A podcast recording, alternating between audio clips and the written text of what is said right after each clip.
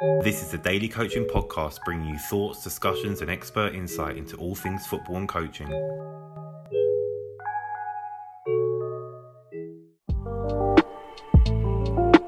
And then within two years of being there, I was scouted by City and United. Just a few months before I turned 18 was when I made my debut for the team. It's the most alive I've felt in the past five years because now I had to defend it just all out raw. In today's episode of the A Player Journey series, I am joined by a legend of the game, ex professional footballer Nedum Onuoha. Now, Nedum has played professional football for over 16 years for clubs such as Manchester City, Queen's Park Rangers, and Sunderland, as well as represented England under 21 level on a number of occasions. We talk coming through the system at Manchester City, playing in both England and America, and how he is now continuing to share inspiration through punditry and podcasts. This episode is full of insight inspiration, and information. So let's get into it. Can you just kind of start through talking us about when you kind of first got into football um, and then kind of lead us up to where you are now? Um, so I was first playing pro- properly probably around the age of eight or nine, I think it was. And I was just playing for my school, my primary school, but I was playing for the like the main team. So yeah it was even though it's under 11s essentially. And then someone said, "Oh, you should go and try and play for a local team." But at the time, like from where I was from and stuff, it wasn't as in. So I was born in Nigeria, came over to England. I was living in Manchester, and we were just living our lives. I didn't know how the systems were or anything like that. Didn't have a history of like people knowing where to go and play and all this. But someone said, "Oh, you should try try out for this team," and they gave me a list of a few teams, and I went over to play for a local side, probably 20 minutes away from where I lived. And then within two years of being there, I was scouted by City and United. And um, interestingly, so I ended up going to City, but it wasn't my choice. What happened was my um, when I was scouted, my my dad was speaking to both scouts, and uh, he said to United scout, "Yeah, he probably doesn't want to play for you because he's a City fan." But at the time, I wasn't that big a City fan, and bearing in mind this was in mid '90s, I think Man United were the far better club to be going to. But anyway, so I went to City, and then I was in that academy system from ten. Oh, in fact, I was the first player. I was the last player I think to sign before it turned into an academy because before that was a center of excellence. Uh, so I came in. Uh, the club, the club was obviously a far different club then. The academy was similar as well. Um, but then, yeah, I was in the academy till I was seventeen. Just a few months before I turned eighteen was when I made my debut for the team. Made my debut, played for another six, seven years maybe, and then from there went to Queens Park Rangers for a few years, went to Sunderland. I'm sorry, I've been to Sunderland as well. And now I'm in year three of my time in the MLS. So yeah, it's been a it's been an interesting story. Nice. Um, so yeah, big sort of uh, journey in terms of obviously playing for clubs and obviously now over in America. And I think that's that's important, um, regardless of any sort of age, whether you do it when you're young, whether you do it when you're sort of mid career, towards the end of the career. I think it's important to kind of get those different experiences. Um, there's nothing wrong with sort of being at a club for one club for the whole period of your career, but I think that you know you start to experience, and obviously I know, like you said, people who are maybe listening now and know Man City will think, well, you know, Man City probably never struggled, but you know, like you mentioned in there, you know, no, they struggled. Exactly, yeah, the Man yeah. City of old. Um, so yeah, it's sort of, sort of being in those different environments, and um, obviously I know, like you said, you was at QPR, and obviously and some of the success you had at QPR, which we'll, we'll talk about in a bit, but you know, it's playing at those different sort of levels and you know experiencing different highs and, and, and, different lows. But um taking us back then kind of from where you first started it's like you said you was playing obviously within your school and i think so many people underestimate how important school football can be um, I think a lot of the time mm-hmm. they talk about you know going into sort of clubs, and obviously that's important because that's where the sort of structure of football start starts. But I think at school you play socially because you obviously have your friends, um, and obviously schools yeah. do play competitively now, and obviously back then as well, where you're playing against different mm-hmm. schools, and it's kind of almost you get to know and understand the people in your local area as well because you're playing against obviously some of the best other players within that borough. Really, um, what was that? What was that kind of experience yeah, yeah. like playing for your school? So it was it was a very very long time ago, but like as I say, I remember it being like you're at your school. There's not a thing which guarantees that every player who plays for your school plays for the same local team. You know, so you will gain knowledge about, say, the opposition and stuff. And then the same when you go and play other schools, or they come to play against you.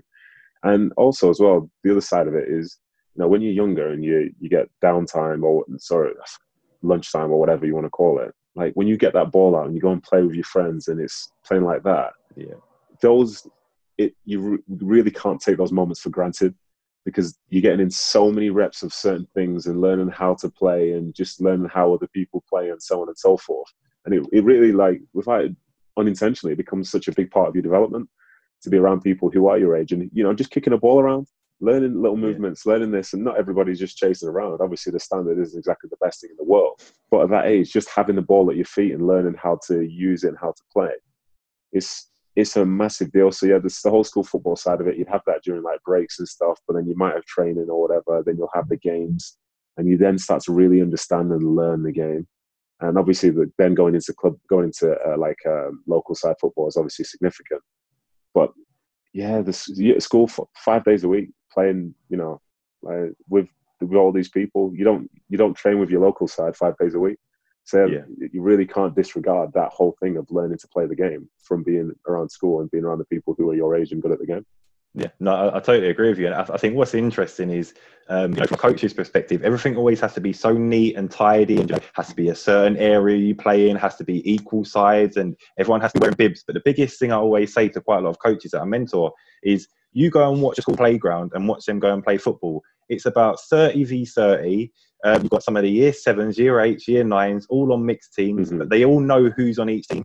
Um, there's no boundaries, yeah. there's no throw ins, they're just playing for fun. And like you said, I think that is really the sort of core and obviously outside of school as well, sort of in parks or, or, or local areas, yeah. is where you really learn the core elements of your football. And I think so often miss, like you know, understood because people think, oh, well, I need to get myself, oh, my, my, my child into a coach so they can coach them. But you know, you're learning it almost mm-hmm. off of other people, so socially and through your own development, like you said, through those reps.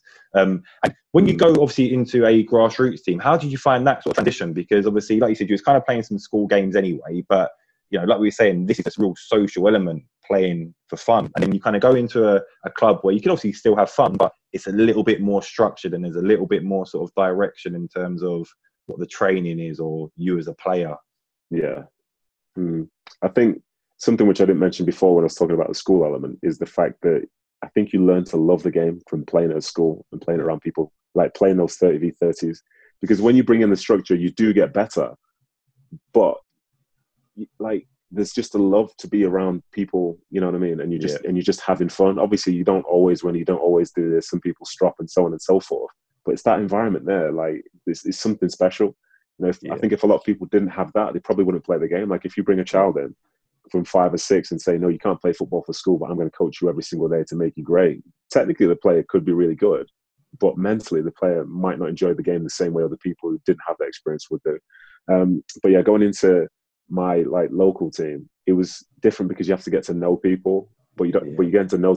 You have to get to know people from a, the standpoint if you don't see them all the time. Like if you're not from the same school, you're going to see them maybe two days training, maybe on a, on a weekend, and then you know you don't know you don't have those you don't share those highs and lows and emotions like you would do for people who you see five days a week but yeah the structure the structure starts to arrive and the understanding and you start to play for things and if things at the time they feel very very significant you know what i mean like you what you, you start to build that desire to win that us versus them and stuff like this and obviously you'll know people on the other side because of the fact that you know you, you might go to school with them or you've played them for school but it's just that diff- it's just a little bit different the team and the mentality starts to change a little bit.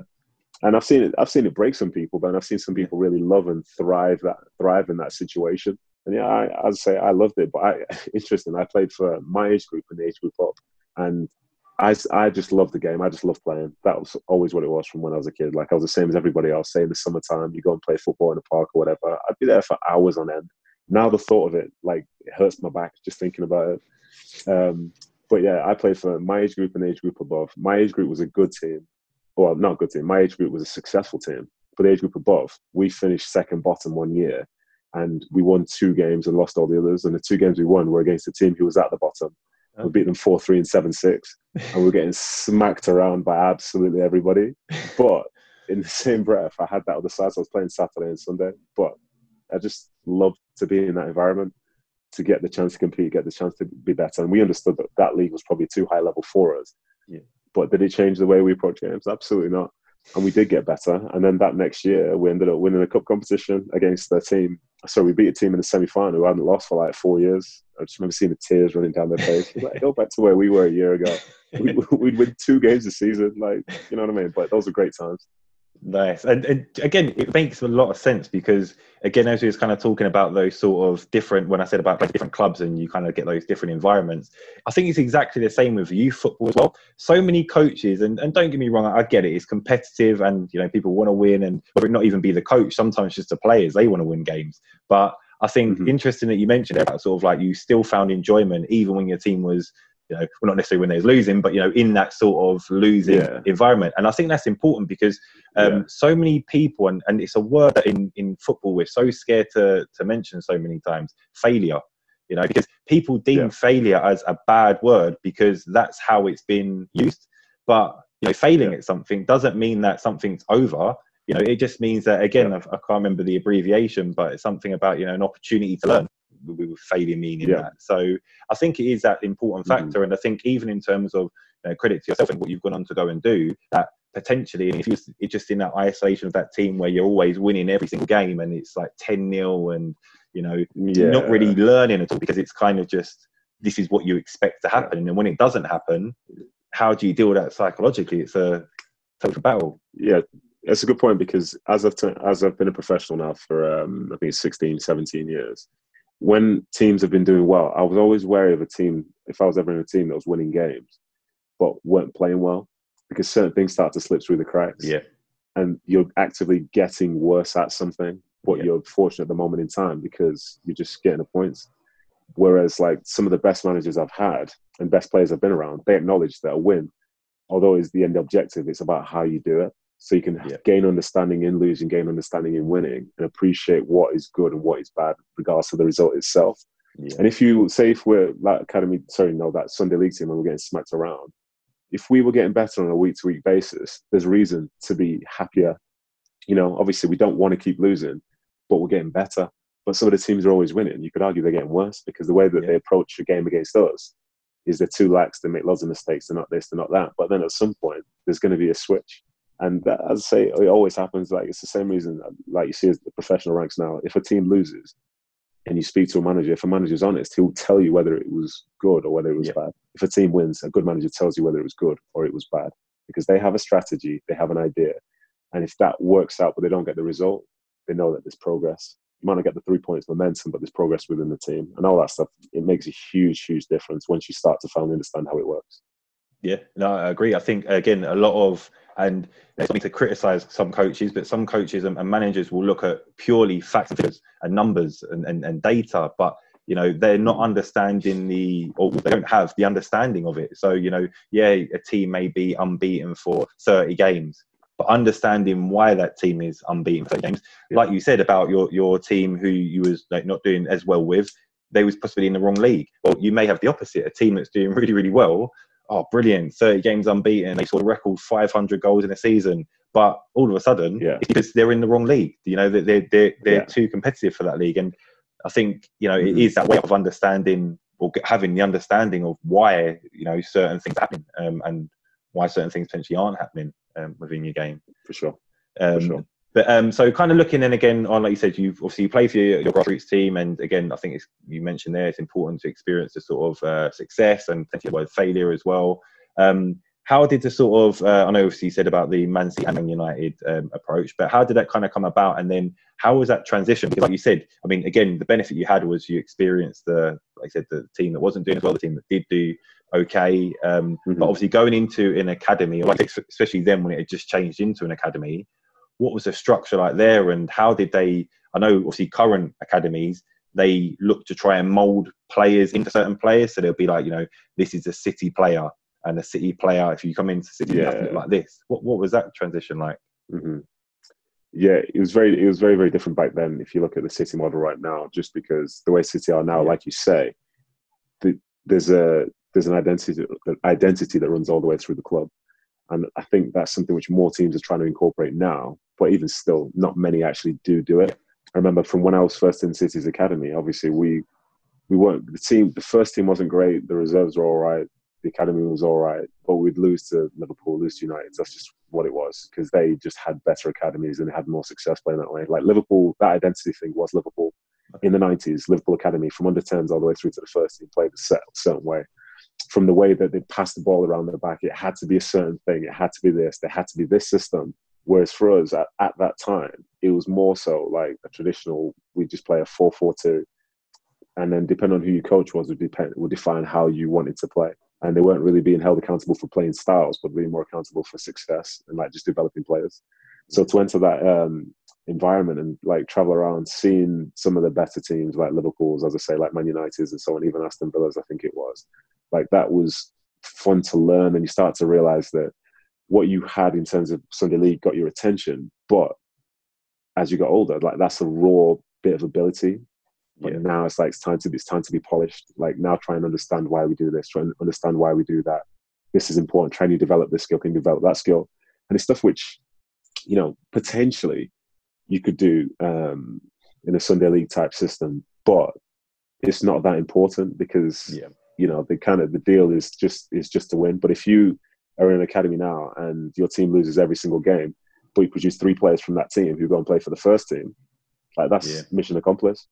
But if you're playing in the Sunday league team, you're losing every single week. Nobody cares if three players are getting better because the fact is players will probably start to leave because they don't want to lose every week, especially yeah. as you get older.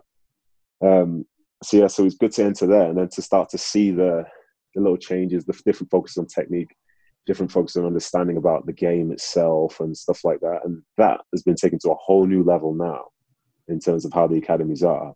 But yeah, that's when you really you really start to learn the craft and learn what it takes to to win games and you know to really develop as a player. And you know, for as far as academies go, there were always players who get hyped up from early doors because they were so great in Sunday League. But I'd probably say eighty percent of those people never make it to a first team. Yeah. Because it's probably that type of mentality where things were too easy for them, so they never took it seriously enough. Whereas for other people, like you, you're more likely to get through an academy through a, a bit of skill and hard work than lots of skill and like a weak mentality. And you know, we, we see it all the time. Yeah, no, totally. I, I always kind of say as well that sometimes, and not all the time, this and there is no magic formula to make as a footballer. Um, but I always say that there's a mixture of potentially three things: so talent, motivation, and opportunity because like yeah. you said you know you may get picked up based on the talent you have um, but then like you said some of those boys or girls whatever it may be um, come into a, a, system and they haven't got the motivation because they're like well i've made it you know i've been picked up by this club and yeah. you know there'll be other players who probably don't realize it but have just got into that academy on the skin of their teeth and because of you know they maybe had one very good performance and someone's caught their eye and they've gone wow excellent let's get this player in but they're a really hard worker that constantly keeps on putting the effort in. Yeah. There, for me, there are some there are some players who this is just in, in regards to raising kids and just life in general. There are some players who will always want to show you their strengths, and then other players who always want to work on their weaknesses. Yeah. Like if you see someone's great at free kicks, you'll see them every day or every Friday before a game, just weren't showing everyone, look at my free kicks, look at my free kicks, look at my free kicks. And like, yeah, that's great, but there are other things which you know you're not perfect yeah. at. Whereas with some other people, they're like once you from once you get into an academy, like you've not arrived there by chance. From when you're playing professionally, you've not arrived there by chance. You're a good player. Yeah. You have the capabilities to find success. So the ones who are working hard are working hard and trying to advance their craft and so on. Very quickly, they could be in a place whereby no, they can't take a free kick as good as this guy, but they can dictate a game, control a game, yeah. add more value to a game. You know, so some people be, like to be praised for like hate they hate criticism, so like to be praised for what they're good at. Other people they take praise well from being told how hard they're working and that's what inspires them. And that's what always pushes them on. But other people you know look at me. I, i'll look i'll score this free kick 10 times in a row you're like oh, congratulations. It looks really good the first week and for the next 40 you're like eh, this is good yeah Yeah, no, I, I love that saying as well. You mentioned there about you know the showing the weakness and you know, the strengths and the weaknesses because I think it's so true. Um, I agree. I think you know so often the ones well what they can what players can do they're happy to shout about that, but you know they don't want to show like you said show or even pay attention to, to, to, the weaknesses which they may have. So I think yeah. as well, which is why you say even whatever you're at, really that's the the important thing. Um, and I think even in a modern mm-hmm. day and age, what we're in now, and you know it's not to criticize anybody who does this, but Instagram. You know, people might put their their, their show reel on Instagram, but you know, and, and again, quite rightly because they show themselves off, but it's all their best mm-hmm. clips. where's the clips where you know i'm not saying just do one isolated based yeah, on exactly, what you haven't done well but you know including some of those things to show that there has been development made and i think that that's an important characteristic as well you know showing that like yeah. I said, development can think, be made and yeah I think for me, um, like that type of mentality, like I, am a hard worker. I'm very good at certain things. I'm not brilliant at other things, and I do work to continually improve. Like that's the thing every year. That say with some attackers who I've seen come through, and we'll talk about Messi, talk about Ronaldo, and this, that, and the other. Talk about how they scored 30 goals, 40 goals, and so on. And they said, "Oh yeah, scores 30 goals so easy for him." Blah blah blah. 30 goals this season is arguably easier than 30 goals the next season. Yeah, because people have got time to figure you out now. It's the same reason teams that come up from the championship they might do well in the first six months of the season, and then those last five months, like they get found out. So it's different. You know, it's an understanding of continuous improvement, continual growth. Because if you think that what you are today is enough to get you through the next 15 years, I guarantee you will disappear before you even realize. The game's constantly evolving, and people like I. So when I chose to leave um, the UK, like I, for my entire career, I've been I watch football everywhere, and I love all the different styles. I know what to get from certain leagues. If you want a certain thing, you look at it. So if you want a certain thing, you look at Germany. If you want a certain thing, you look at Spain. Like I watch everything. And like with that mentality, I wanted to go elsewhere because as far as England goes, it was great that you can play and it's great leagues and stuff like that. But I'm playing against people for the 10th, 15th, 20th time. And you're yeah. doing the video before the game. Like I could tell you for a fact, this player, that player, that player, when they get the ball in this spot, to do this. Yeah. And they do that. And they do this. This guy will always pull to the back post. This guy will come short and then spin this. And like I've seen it and it's cool. But then also like give me a different challenge because yeah. then I came over to America and I've watched games here, but I didn't watch that many games. And I remember the second game of my first proper season here. A guy was running at me and I didn't know if he was right or left footed. It's the most alive I've felt in the past five years because now I have to defend him just all yeah. out raw, figure it out. You know what I mean? Like that's yeah. improvement. That's under that's like learning that whole thing again. And that, you know, as a 33 year old guy, like that's the type of stuff in my career which gets which gets me going. Instead of knowing that this guy's going to do this step over and then do this because that's what he always does.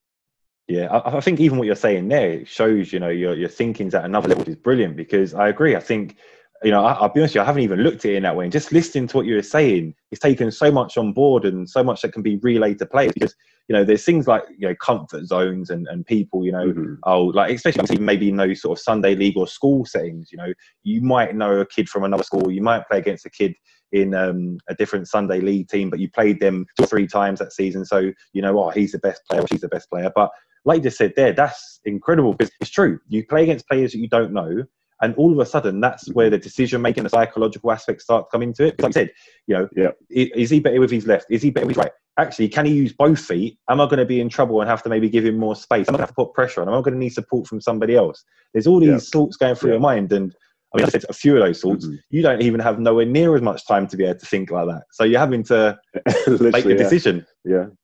Um, mm-hmm. it, so, it, like all, all that stuff there, it literally, the more it's kind of the on the unknown once that enters the fray yeah. you have to be at your absolute best. Because yeah. certain things like it's just a subconscious thing. You just get used to it.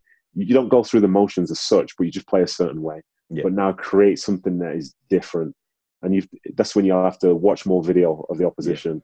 Yeah. like not just not just like how they played last week. You're watching individual clips of this player because you know when you get out there you need to try and find a tendency. It's kind of like how um, in the NFL and stuff like that. They do massive amounts of film study yeah. to know what this, which way is this guy going to go?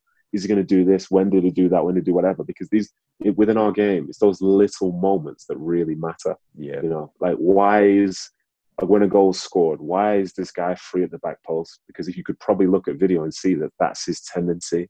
Yeah. So if you don't adapt yourself to it, what was the point of being out there in the first place? Yeah. You know, there's there's lots of stuff like that. Yeah. Know, I agree, and I think that's why you know in the game we're seeing now such a sort of transition to either specialist coaches or coaches are paid, or, or I say coaches, but I mean they're getting sort of both trades. They're getting the coaching element of it, but also the um, specialism element of it, where like there might be video analysis, they may just be movement or or you know personal type trainers, you know, and really they're looking for, like you said, those inch movements. So it might be, you know, a little twist of the knee. Okay, that means the player's going to, you know, accelerate yeah. quicker or you know all these split decision minutes. I've got a great example for you. Yeah. yeah, I've got a great example for you actually. So one of uh, so goalkeepers do a lot of research about penalty takers. Yeah. Yeah.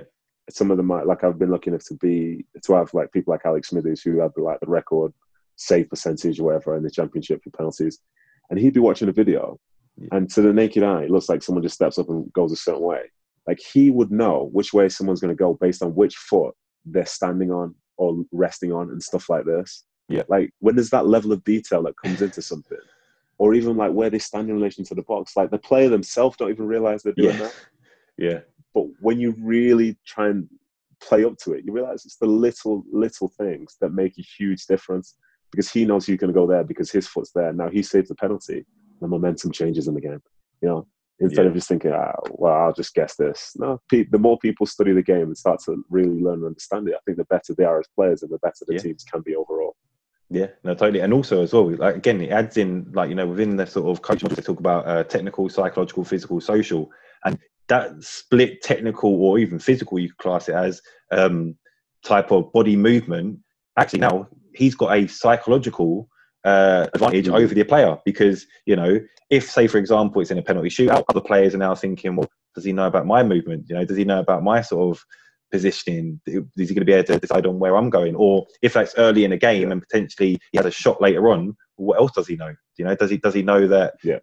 If I'm outside the box, so I think yeah, I think it's it's definitely massive, and it's interesting because the point you up on, I was going to kind of look at a sort of your um, whole sort of professional career as a as one kind of big chunk. So you know, it said Sunderland, QPR, Man City, and obviously now Real Salt Lake. Mm-hmm. Um, what's that been like in terms of the coaching that no one received, but then also kind of like what you said there. I mean, you know, you played in some big games against big oppositions um, in terms of uh, cup competitions, playoffs as well. How does it change in terms of a the manager and b the situation slash scenario? So, like I said, you're molding the player. You have your abilities and your your, your technical traits. What you have, but then you're playing in, say, for example, a playoff final, or you know, you're playing against you know mm-hmm. Man United, where you know, regardless of whatever stage they're at, it's just a derby, and you know like psychological elements come into yeah. it. I think the co- coaching has changed a lot over the years. So when I first came through, Kevin Keegan was my manager, and yeah. he was probably ahead of his time in the way that he viewed the game because he would like to play. He says, "Just get the ball down. We want to try and play. This is how we're going to play. We're going to do this." And I remember one time I was thinking of 16 playing in a preseason game. Someone played a channel ball, and I was running back, and I was getting pressed by a guy, and I just rolled it out for a throw in. And I'll never forget. He spoke to me after the game. He said, "Listen, we don't we don't want to do that. We want you to get the ball. We want you to play it back to the keeper. Start to play." Like in 2020, that makes perfect sense. Yeah. But in 2003, for Man City, that's not really something you expect to hear from a coach because like all the coaches that preceded him, they weren't really like that in terms of how they viewed the game. So it, he was very good, but then there was always that 4-4-2, we're tough with this, with that, with the other. And then also as an underdog, they kind of coach coach you differently. If you're an underdog or you're not the best team in the world at playing and so on, like for a, for a manager and for a coach, if they don't have significant job security, then everything's about results. So the way that they'll coach you will be specific to just trying to get a result. Doesn't matter whether you're going to play well or play's going to develop. It's literally just get a result. And with that, you know, you, you don't see many academy people really develop or flourish or whatever. But just get a result. We're going to sit back in. We're going to like we're going to bank in here. It doesn't matter. Don't worry about trying to play. Don't worry about doing this. Just we'll work on set pieces and so on. And that, um, as a player, you know, it's it, it, it's disappointing, but it's also it is what it is because some of those times you, you're playing against like iconic Arsenal teams or iconic Man United teams or iconic like Chelsea teams and all this, and who are known for being exceptional. You know, so if you think to yourself that you're going to go out there and go head to head with them and outplay them, like that's how you get destroyed. So it's almost like with those coaches, they're most trying to instill discipline into your mind as opposed to, you know, free you up to try and play. But then as City then became more of like the favourite, they started to focus on style of play, start to focus on identity, which is like you say the word identity and it seems like an easy thing to say for a team like City or a team like Liverpool. But for years they never had it. Yeah. And identity comes from the way that people play, the way that people think, the way that people behave. And really, when someone comes in, if you try and bring that into a club, there are always going to be people who go against it because they believe in something else, especially when you're not getting the results. But when a club says this is the way we're going to be, we're going to only going to bring people in who buy into this. And if you don't buy into it, you can leave. Before you know, it's a whole new club, it's a whole new mentality, yeah. and then they find success with it, and that you can't argue. Yeah. Whereas, say, when I was at QPR, there were times where if we were playing, we had lots, we had a real mix of people who'd played in the Champions League and people who were playing in the League One like the year before. Yeah. But some of the ones who were in League One, they were basically the heart and soul of the club. But now you bring in that mentality of Champions League winners and stuff, and they go into games wanting to play, as in just playing nice football. But some of the other ones going into games just trying to make sure that they win or trying yeah. to find a way to win. So there's a big uh, split in terms of how people like view the game. And when you're winning, it's fine. But then when you're losing, all of a sudden you've got 10 different ideas about how to fix things. Yeah. And from when that becomes the case, the coach can still be trying to say whatever he's trying to say, but depending on whether he's a coach who's come from League One or a coach who's managed in the Champions League, you can then fight, you can then start to see splits in dressing rooms and things like this. And it's very easy for players to just like it doesn't happen to everyone, but only takes one or two people just giving up and not believing it for the toxicity to just spread through a camp. Yeah. So for me, as I think throughout the years, to be to be completely honest, the best coaches I've had, whether I've liked them as a person or not, have been the ones who've been who've come in with an idea, stuck with it, whether it worked or didn't work, yeah. but then also provided a fair platform for everybody to the point where they knew that doesn't matter who you are, if you're not pulling your weight, you'll be criticized. Because for me, the opposite of that are the coaches who come in, show favorable treatment to other people, allegedly say these are the standards we're going to keep, but then allow other people to not keep those same standards because then you can always point the finger and be like, well, why is he doing this and why is he doing that? And the way footballers are and just people in the world are, once you can ask why, then some people will just go all the way and say, well, I'm not going to bother them.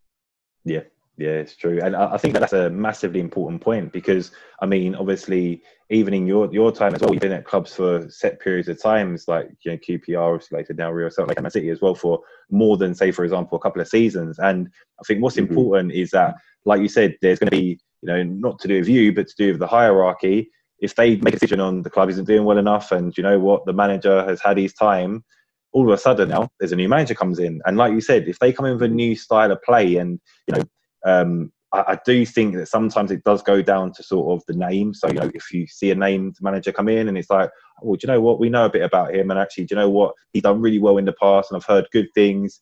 Then all of a sudden you're already into things even before they've maybe even implemented their ideas. But then obviously you can have the opposite side of things as well, where you get some managers who, maybe even like fresh young managers as well, which is, is a sad thing to, to hear because I think so often, you know, they're the ones that come with the fresh new ideas but if you get a group of players and they're like, well, you know what? I don't really buy into this and I don't really get it. And if it doesn't kind of work, then you know. So I think you mentioned about sort of a happy balance, really, of you know, manager coming in, sticking with their own their own ideas, which is important because let's be honest, they're the manager, and obviously the players yeah. are the ones who are going to produce it, but they've come in for that reason. But then obviously allowing and understanding as well the players and you know their opinions and their feedback and their thoughts and like just that that uh, fairness. It's, it's, with it is that's very dangerous though because some players like even though they play on the field they don't have a clue what's going on yeah. like there are a lot of people yeah. like that but they, these are some of the ones who are very very outspoken they don't understand the sort of nuanced nature of the game itself but an example of somebody who had no real personality towards players would be like a roberto mancini yeah. but one thing in which he did have was that every single day especially for the time that i was there they worked on team shape every single day without fail like the team could have played on Saturday and then we train on Sunday, so all the team are inside getting massaged. He will find 22 players to make sure that everybody understands the exact way to play. He's bringing people up from academy reserves. He's got academy strikers playing at the back, like every single day. So it got to a point where it was unequivocal. You knew exactly where you needed to be at every point in every scenario on the field. And yeah. people didn't enjoy the fact that we are doing that every single day, but City won the league. Yeah. So with that, the results are there. But then also with that, that workforce that year in 2012 for me is something which sticks with me, and I always talk about. I've spoken about from that point because I've played. I've played with some players since then who are good players, especially on paper, really good players, good players in training. But if they're not working hard, I say, well, I was lucky enough to see David Silva, Sergio Aguero, Edin Dzeko, Yaya Toure, Toure, Kolo Toure, Vincent Kompany, blah, blah, blah, all these people. And they're working harder than I've ever seen you work. And they're also better than you are as a player.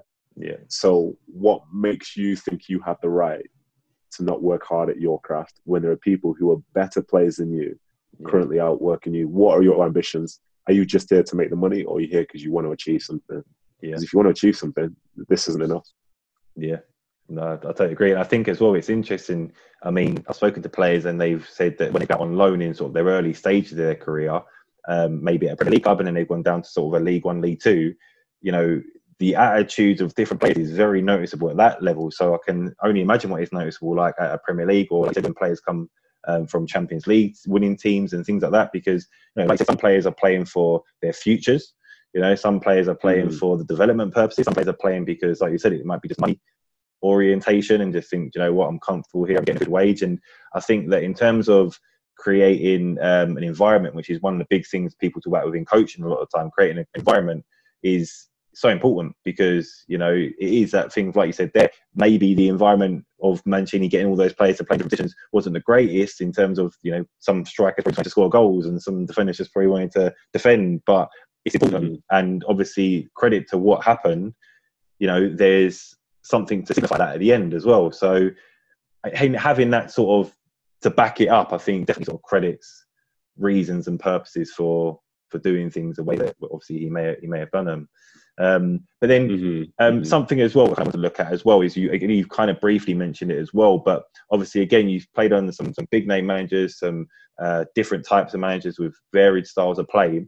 What was sort of the main thing that motivated you as a player, and, and what sort of uh, coaching or management did you really react well off of? Um, so for me, like as a player, like I think I've always been a good player, and if I don't start a season, I always finish a season. Like I'll always get into a team, like without question. But there've been plenty of years where I've played pretty much every game and so on. So I was always a good player. And I've always been the type of player where people want me on their team in training, like without question. If it was to be picks or whatever, you'd never, never be the guy who's down near the bottom. That awkward, awkward situation. I'd never, never be that guy. So for me, the motivation was to have an influence on the game and people around me. Yeah. Like now, especially as an older player, every day in training can i make the people around me better can i do that can i see what inspires them and so on and so forth because as well as a defender if people around me are playing well my job's so much easier yeah like if they get it like does i i will hype people up goes from the point if the striker i say we live and die by your attackers if the attackers are defending and attacking well at the back i am chilling because if they're pressing if they're pressing well the yeah. ball never gets to me and if it gets to me it's not a great ball but if yeah. they're relaxing I'm under going to be under more pressure. So if they're doing well, I hype them up. If the midfield are doing well, I hype them up. The defenders around me, like if we're organized, like the big the big revelation for me was probably 2013 or so when I played with Rio Ferdinand, or maybe 2014. And he was talking about United. Obviously, they were one of the best teams and stuff, but he would be running six to seven kilometers a game. Yeah. And the average for a centre back is probably anywhere from nine to 10. That's the average. And he's running six to seven. Is it because he can't run? No. It's because he organizes people around him to the point where he doesn't have to. Yeah. And that, for me, then made me have the mentality that when it comes down to playing this game, I want to do as much as possible to affect the game whilst doing the least amount of running. Yeah. And that's through understanding the game and helping people around you understand the game as well. So yeah, to get back to I don't know why I got to that, but to get back to the original question about who I came along with the most, I think I like the coaches who know what they're talking about. Yeah. And they have an idea. And if you ask them a question about it, they can answer. Yeah, they won't just say just this or just that. They will advance the point because they're the ones who make you feel calm. They're the ones where they can see something going on in the game and you trust them to make a change which will positively affect the game. Whereas I've had some where they'll make a change and it will make no sense whatsoever. Like I've played in a, in a team under Stuart Pearce where we needed to win to get into the UEFA Cup and he put a goalkeeper up front and it just and like, but that day he put a goalkeeper up front in an outfielder's shirt, so he planned it for a week in advance. Yeah, you know, stuff like that slide just slides under the radar. So yeah, the ones who really know what they're saying, the ones who buy into their structure, the ones who don't bully certain people just because they don't like them. Like everybody gets a fair shot. You get a fair shot to try and make the team. Like every week, if you can look at the starting eleven and be like, yeah, this team's fair and based on what we've seen for the week before or the weeks before that, that's the type of manager that you want because then you know yourself if you get the opportunity or you train well the opportunity will come to you and people will accept it because that's what it is but unfortunately that's not a lot of coaches a lot of coaches have their favorites and they run with them and run with them and run with them and they end up dying with them you know yeah. and that's that's the, that's the thing that's always the hardest to take. The ones who will just commit to something which is definitely harming them because they should be able to see better and know better. And, you know, I don't want to be a coach because it's obviously very very complex, but if you can somehow find a way to motivate the workforce, you will always find good results because they will do anything for each other. Like yeah. just here now, um, we're getting ready to go to Orlando for this tournament, and like we've basically been playing 11 v 11s every other day for the past two weeks, and the starting 11 they've lost every single game. And the reason they have is because the people on the other side are more motivated and they work harder for each other. Yeah. So as a consequence, every single time, like if one player is out of position, somebody fills in. If something needs support, someone will be there. Whereas for the first team, like there's a little bit of toxicity within the camp. So like they don't get that same luxury. Yeah. You know, like and it's stuff like that makes a difference. You motivate the workforce so you get the right people in there fine. Like you win. If City didn't have that squad in 2012, in terms of the way that they thought and their technical ability, I guarantee you they wouldn't have won the league because on a day-to-day basis there was no enjoyment on that training field. Yeah. Yeah, no, it makes total sense. And again, you kind of picked up an important point there about relationships. I find relationships on the pitch so important because, like you said, it's the understanding of each other, and I suppose to an certain extent, potentially that was kind of developed under the way sort of Mancini developed uh, his training, you know, where it's understanding how players feel in different positions, type of situations they'll be in in different positions. You know, if you're always playing in central midfield, but then you get put as a fullback, understanding that you're going to have mm-hmm. a really pacey winger running at you and you've got to make a quick split decision to second, you know, it's, it's quite obviously intimidating for him probably. But I think, yeah, relationships are so important over the pitch in understanding traits and strengths and weaknesses and like you said, that that workforce, if you kind of all work with each other, I think, like you said, especially with some managers, they'll pick players and they go, right, that's my favourites. And like you said, they'll go down with that ship as well. And, you know, unfortunately, mm-hmm. the players, the players are the ones that survive. You know, they're the ones who get back on that ship, but mm-hmm. the manager sails. So I think, you know, yeah, it's yeah, so important sure, to get that sure. team cohesion and the, the, sort of balance between that. Um, one thing I did want to kind of pick up on as well is so obviously um, in terms of uh, England under 21 representation as well, how, how did that sort of develop within your career and how did you find that as well? Because obviously that's, again, totally different really because you've got your club environment and then you've got your international yeah. one where mm-hmm. it's only a couple of days per year almost. Yeah. The, the, the under 21 setup and the way it happens is like, it's cool. Your very first time with it is, is incredible, you know, yeah. because it's like an indication that you're doing well. Because as far as representing England went, again, this is like, I don't know if it's still the same now, but my academy team, by the time I was under 15s and the 16s, we were a very good team. From under 16s through to under like 17s, 19s, we maybe lost four games across three years. Yeah. And it was a team mostly full of Mancunians. And I think there were like two Irish, two Welsh, or whatever. And in that time, nobody from my team ever got called up to the under 16s to play in the Victory Shield. Yeah. Nobody then ever got called up to play for the under 17s or the 18s. Nobody. Nobody at all. But there were people who made their who played in the Victory Shield from the 16s. And then they stayed in those England youth ranks all the way through to under 21s, even if they weren't playing for their club side. So I my first ever call up was actually I think for the under twenties, uh, which is like a rare game for the under twenties, but it was a home against Russia, and I just left Stamford Bridge. I think I just played against Chelsea in the Premier League, and I would get there and I'm like, oh, this course is really exciting, blah blah blah. And then you look at you look through the program on game day, and there's a player who's also about to make their debut, but he just made his debut for the reserves the week before.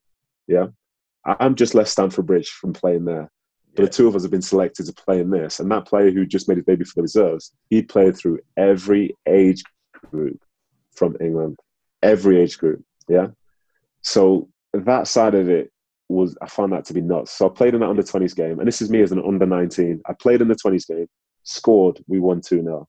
And then there was an under 19s European Championships in that summer. I was on standby for the under 19s in a squad full of people who weren't playing week in, week out in the Premier League or playing anywhere near that level. So I was like, all right, fine. But anyway, you play for the 21s. And then the way the 21s is, as soon as you meet up, everything's about the two year cycle to get to the European Championships. That is the be all and end all. You meet up, right, these are the games to qualify. This is what we've got to win. This is getting towards a time where if you win, you've got the playoff, and then it's tournament time. So everything around that isn't necessarily about development yeah. because they won't try and coach you to that level. It's just purely about trying to win games and play play good football. But you do have the better or the best players of that age group in in those teams. But it's all about European championships. If you don't qualify for the Euros, it's a failure. It doesn't matter if one or two of the players end up playing for the first team; it's a failure because over over the years, it's been that the teams who have traditionally done well in those European championships. Their players have gone on to play yeah. for the first team. Yeah. That's a big thing because the year when we went and we lost in a fight, we got killed in a final by Germany. That was the same Germany team where after that, then there was Jerome Boateng, Manuel Neuer, Mats Hummels, Mesut Ozil. Like, yeah. in, so many of them went straight from that tournament straight to the first team. You know, like that's it's a big deal. People know that you do well there. You could some people could get a move, but on the national stage, your first team will realize like this is this is it. So yeah, the coaching the coaching is different. It's not about development, but you know at that stage there, you you probably expected to be in the major first team ranks, and at that point again, because yeah. of relegation and promotion stuff like that, like it's there's no time to develop you. Yeah, you're either good enough or you're not, and you know if ultimately if if you could, if someone says, "Oh, you guy be good in six months," you'll probably work in a team that's near the top because the team down the bottom is not going to play him for six months because as soon as you lose your status in the Premier League, that's never that might never come back. Yeah, yeah, it's interesting as well. You mentioned about the sort of. Uh, I suppose favoritism almost in a way where players, you know, who weren't playing for their, their, their, club teams or probably have never even played for their club teams are being able to get into mm-hmm. these certain age groups. And I think, you know, to, to one extent, it's a positive in the sense of like you know well at least maybe they're getting relationships with other players and you know similar to a team environment you're getting groups of players that you know work with each other. So like mentioned about the german model where they've all kind of gone through each other in a certain age group. However you know they don't credit themselves a, a place you know for their international age group if they've never even played in these yeah. environments, like you like you said you was mentioning. So I find that interesting, and also as well, yes, uh, that's why I kind of wanted to pick up on that, that that point really about the international side of things because you know obviously people say it's a great honor to play for you know your country and, and things like that, but the, the problem is is that you're not there that often because you're only there for a couple mm-hmm. of times, or, you know, like I said, a year. Um, like you said, mm-hmm. let's be honest, you're going to have other things on your mind, whether that be you're a team at the top of the table and you're fighting for you know honors there, or you're a team at the bottom end of the table and you know you're fine to stay in the league. So yeah, I always find international ones hard because, and also as well, the thing is, is that you don't get film sort of relationships with the manager either because you know um, mm-hmm. you're seeing them every so often, and yeah, obviously they're getting to watch you and, and see you play, but you know you don't get to understand their way of things. I think the way that they've kind of gone about it now with like whole DNA makes a bit more sense, and you know there's a sort of a pattern in the system, and I suppose it follows a little bit suit to what clubs do in terms of that identity and that sort of you know continuation throughout different um, age groups. So yeah, it's yeah, interesting, sure. interesting point. Um, so again, you've obviously gone over your whole career. Great sort of insight into sort of where you first started out in terms of some of the um, things along the, the way of the journey, and obviously currently where you are now. Um, and there's been some great insight from, I suppose, well, players' perspectives, but also from coaches' perspectives as well.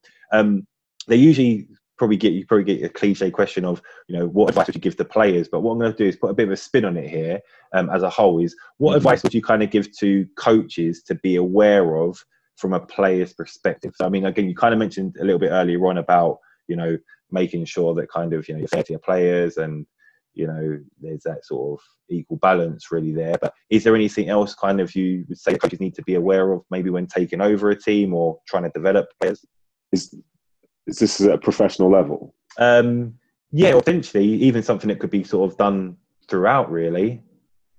Um i would say uh, something which makes the biggest difference is having an understanding of your players because as as time has passed now in the 90s, you could have Roy Keane as a captain who could just shout and everybody would have to accept it. You bring a Roy Keane into a dressing room right now with that same tone, and he will make it worse because people will just go within themselves and almost fear playing. Yeah. So it's a different, it's a completely different workforce. And don't get me wrong, some people will still like to be shouted at, and some people still like that friction, but a lot of people don't. You know, it's a different, not just a generation of football, it's just different generation of people. Yeah. So I think to be able to see what is going on with people, what really drives them, what doesn't drive them, when they when they're up, when they're down, It means that when something needs to be changed, you know the best way to deliver a message to that person. Like some people um, are great at taking on tactics through video. Some people are better at seeing it on the field. Some people are better at just being told. Like someone could be told, "I need you to stand here when this happens," and then you can walk away, and you know that they'll always stand there. But then other people would say, "Get the stand here," and understand that you mean stand here in this theoretical situation, but understand that it's nuanced and that sometimes you can go elsewhere. Like there's so many different ways to deliver a message, and I think the best coaches, realistically, are the ones who will always have their idea of what they believe is right or wrong or how they want to play, but know the best way to deliver it to the workforce. That way, whereby, um, say for like for the last two years, like I'm a City fan, but for the last two years, overall Liverpool have been very, very good. And I think one of the reasons they've been very, very good is because they've been so consistent in the way that they play. When you play against them, it's almost like a simulation, and that's because every player understands where they need to be and they make the right decisions more often than not whether it's the case of somebody coming short and someone coming long at the same time, to the timing of a pass, to understanding why, for example, like I see so many attackers that don't want to run in behind, but if they run in behind, it creates space for somebody shorter. You know, it's little yeah. things like that. Understand what it is to be selfless. Understand what it is to play the game. Understand why that is a thing. Why the City? Why the Liverpool? Why Bayern Munich? Why Real Madrid? Why Barcelona's killing teams in possession? is Because they've always got a threat in behind, which occupies the back four. Whereas other people say, yeah, but I'm not going to get, I'm not going to run, I'm not going to get it, like blah, blah, blah. Get yourself a coach who can explain to you exactly why you're doing what you're doing and show the benefit. And then as a consequence, you'll have a workforce which understands the game better, understands their own tactics better, and within the game itself can make decisions which they know they don't necessarily need a coach to come and tell them how they can, they're wise enough to know and make a difference together. So yeah, for me, a coach, understand the players, and understand the best ways to get messages across. Fantastic. I think yeah, you need to understand the play because there's going to be differentiation within the groups, not even just technically, but also you know socially and psychologically as well. So I think that's massive. And even there, that that word is so often neglected. Why? You know, from a player's perspective and from the coach's perspective, they need to understand why they're telling a player to do something, and they need to understand why they're telling them to do that something in the way that they're doing it.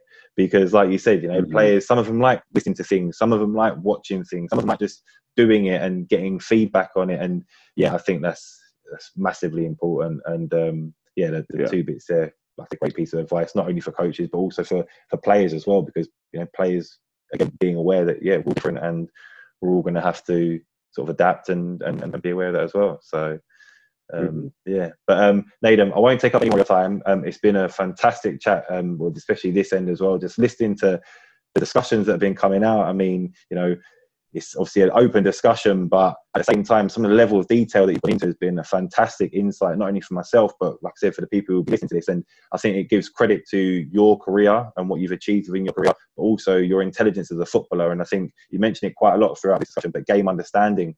And I think so often mm-hmm. footballers are technical, technical, technical, technical, but game understanding is, for me, just as important. And you know, through like I said, discussions and, and, and the way you've carried yourself, it shows that you have that game understanding. And I think that what's to happen now with you being at Real Salt Lake is those players are almost there's a, there's a thing that I always sometimes say that coaches are helping players to become almost the next set of coaches. And I know you said you don't particularly want to go down the route of coaching, yeah. but I think you know having that game yeah, understanding it does.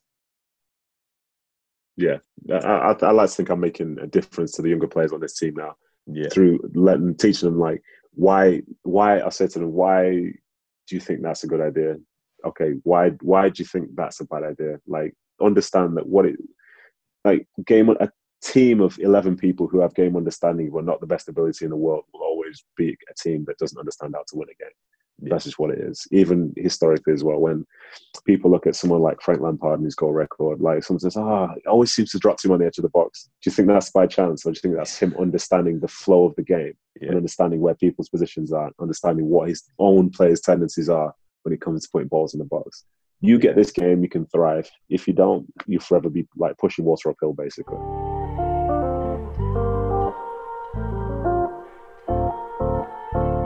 Follow and subscribe to the Daily Coaching Podcast so that you never miss out on an episode.